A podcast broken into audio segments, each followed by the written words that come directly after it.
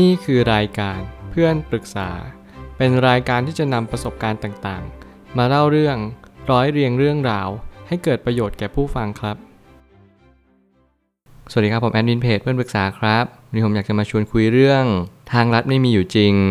แค่เดินทางเดิมอย่างมั่นคงก็พอแล้ว ข้อความทวิตจากมาร์คแมนสันได้เขียนข้อความไว้ว่า ไม่มีคำว่าทางลัดบนโลกใบนี้ คุณไม่ได้ทำอะไรระยะยาว โดยคาดหวังว่าจะสร้างภาพลวงตาของทางลัดขึ้นมา แค่ทำสิ่งสิ่งนั้นเท่านั้นเอง นี่คือจุดเริ่มต้นของชีวิตทุก ๆ คนที่เราจะต้องลดละเลิกในการสร้างภาพลวงตาเหล่านี้มาสักทีนั่นจึงเป็นเหตุผลว่าถ้าเกิดสมมติเรามัวแต่ไปหาทางลัด ทางนี้ต้องง่ายต้องลัดสั้น ต้องย่นย่อเวลาตลอดเวลา เราจะไม่รู้เลยว่าสิ่งที่เราควรจะย่นย่อเวลาที่สุดคืออะไร ผมเองเป็นคนหนึ่งที่พยายามใช้ชีวิตอย่าง ให้มีประสิทธิภาพมากที่สุด แต่ผมคำนึงถึงสิ่งหนึ่งนั่นก็คือเวลานั่นเอง สิ่งหนึ่งที่เราจะเป็นแต้มต่อของชีวิตนั่นก็คือ เราจะทำอย่างไรให้ย่นย่อเวลาได้มากที่สุดได้ทำอย่างไรให้เวลาเนี่ยไม่สูญเสียไปโดยใช่เหตุ บ่อยครั้งจนมากเกินไป ผมจึงต้องมากรอบให้ชัดมากขึ้นว่า ในแต่ละวันเนี่ยเราต้องทำอะไรบ้าง รวมถึงในแต่ละอาทิตย์ในแต่ละเดือนและก็แต่ละปีเนี่ยเราควรจะต้องประเมินผลตัวเองตลอดเวลาว่า เราทำตามกรอบที่เราวางไว้จริง ๆ หรือเปล่า ผมเชื่อว่ามีคนหลายคนที่ เราอาจจะหลุดนอกกรอบไปบ้าง แต่แน่นอนสิ่งนั้นอาจจะไม่สักสำคัญเท่ากับคุณยังคิด to the plan หรือเปล่า เมื่อไหร่ก็ตามที่คุณเดินทางไกล แน่นอนผมเชื่อว่าคุณจะต้องเจอทางที่คดเคี้ยว วกวน เจอทางที่มันเป็นช่วงจังหวะที่คุณอาจจะต้องเจออุปสรรคต่างๆ นานา แต่ผมอยากให้คุณตั้งใจเอาไว้ กระทำสิ่งนั้นไว้ในใจ มุ่งมั่นปรารถนาที่คุณจะต้องเดินทางไปตรงจุดนั้นอย่างตั้งใจและมั่นคง ถึงแม้ว่ามันอาจจะไม่ราบรื่นอย่างสิ่งที่คุณตั้งใจเอาไว้ แต่อย่างน้อยที่สุดคุณก็ได้เดินตามทาง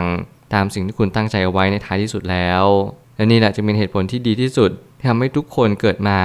ย่อมมีความภูมิใจ ย่อมมีความอิ่มเอิบใจ เมื่อไหร่ก็ตามที่เราได้รับสิ่งสิ่งนั้นที่เราได้ตั้งใจจริง ๆ ผมไม่ตั้งคำถามขึ้นมาว่า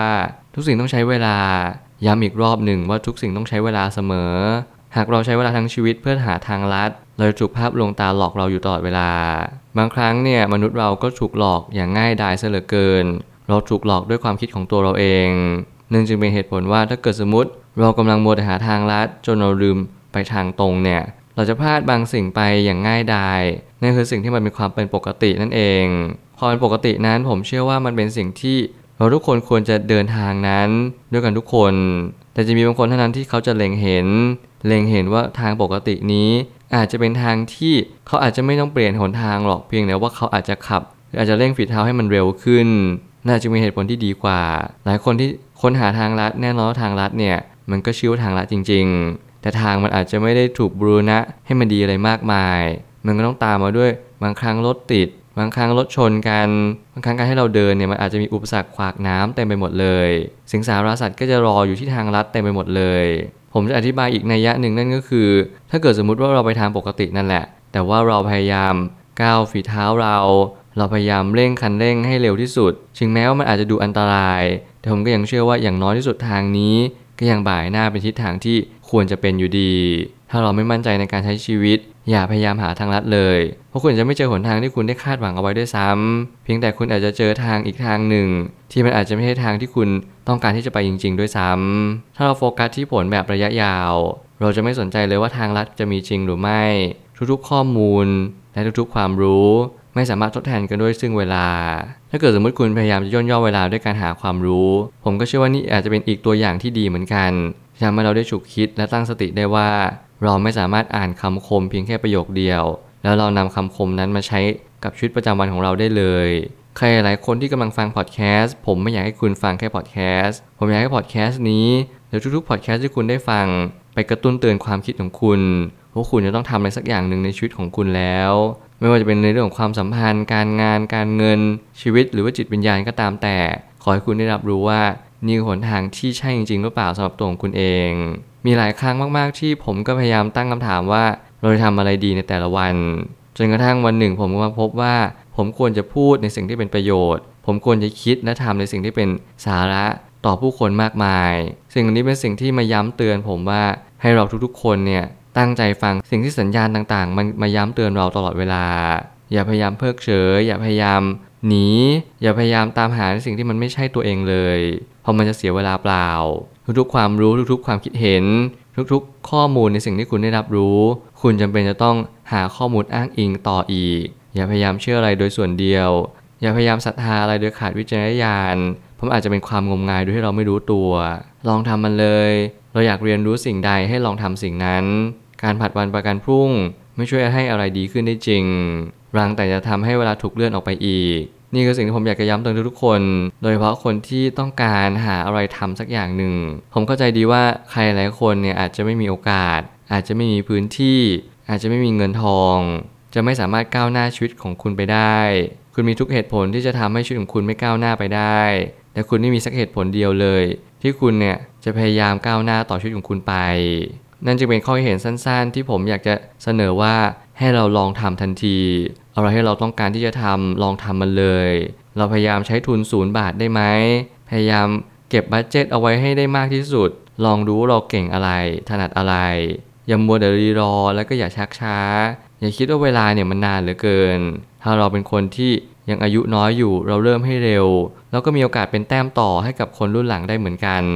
ไม่ว่าคุณจะอยู่ตรงจุดไหนสำคัญที่สุดก็คือความคิดของคุณเอง mindset ในวันนี้คุณปรับตัวได้แค่ไหน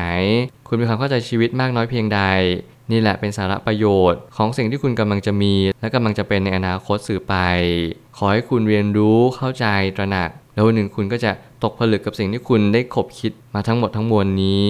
คนที่ชอบหาทางลัดอยู่เป็นประจำจึงเป็นคนที่มักจะล้มเหลวมากกว่าประสบความสำเร็จ ทางลัดที่แท้จริงคือทางเดิมนั่นแหละ แต่หมันฝึกฝนตนเองอยู่เสมอ ผมเป็นคนหนึ่งที่ไม่ค่อยเชื่อเรื่องทางลัด ผมไม่เชื่อว่าคนเราจะสวยจะรวย โดยมีดหมอ ด้วยการฉีด นู่นฉีดนี่ หรือแม้กระทั่ง การที่เราจะไปร่ำรวยด้วยการไปปรึกษาใครสักคนหนึ่ง ที่ปรึกษาทางการเงินเขาก็มีรายได้ของเขา เขาก็มีค่าใช้จ่าย เขาไม่ได้หวังดีกับเราร้อยเปอร์เซนต์โดยที่เขาไม่ได้ถึงตัวของเขาเองเลย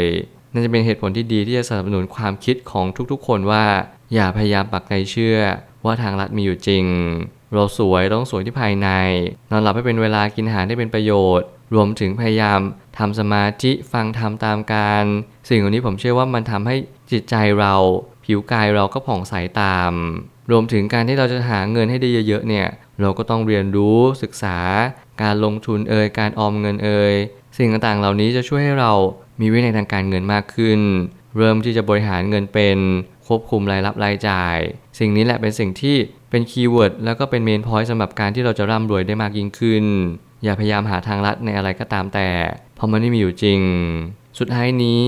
ลองสังเกตผู้คนในสังคมให้มาก เรียนรู้จากประสบการณ์หรือคำสอนเหล่านั้นให้เยอะ เราได้เรียนรู้ว่าอะไรเป็นสิ่งที่เราควรจะน้อมตาม หรือสิ่งใดควรจะเพิกเฉยไป แน่นอนข้อมูลในโลกใบนี้เต็มไปด้วย สิ่งที่เราไม่รู้หรือว่า unknown นั่นเอง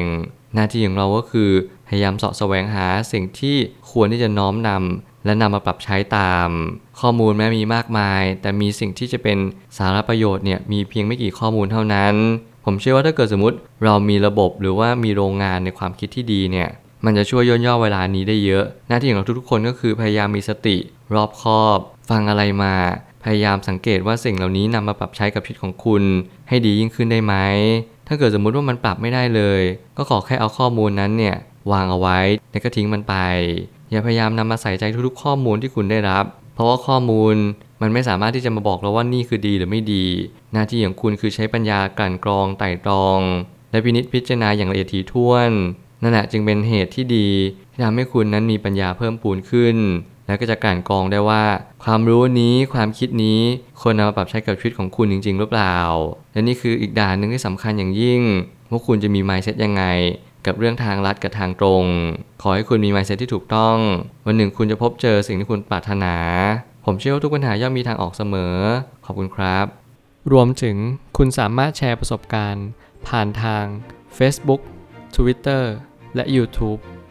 และอย่าลืมติด Hashtag เพื่อนปรึกษาหรือ f r ร e n d t a l k ด้วยนะครับ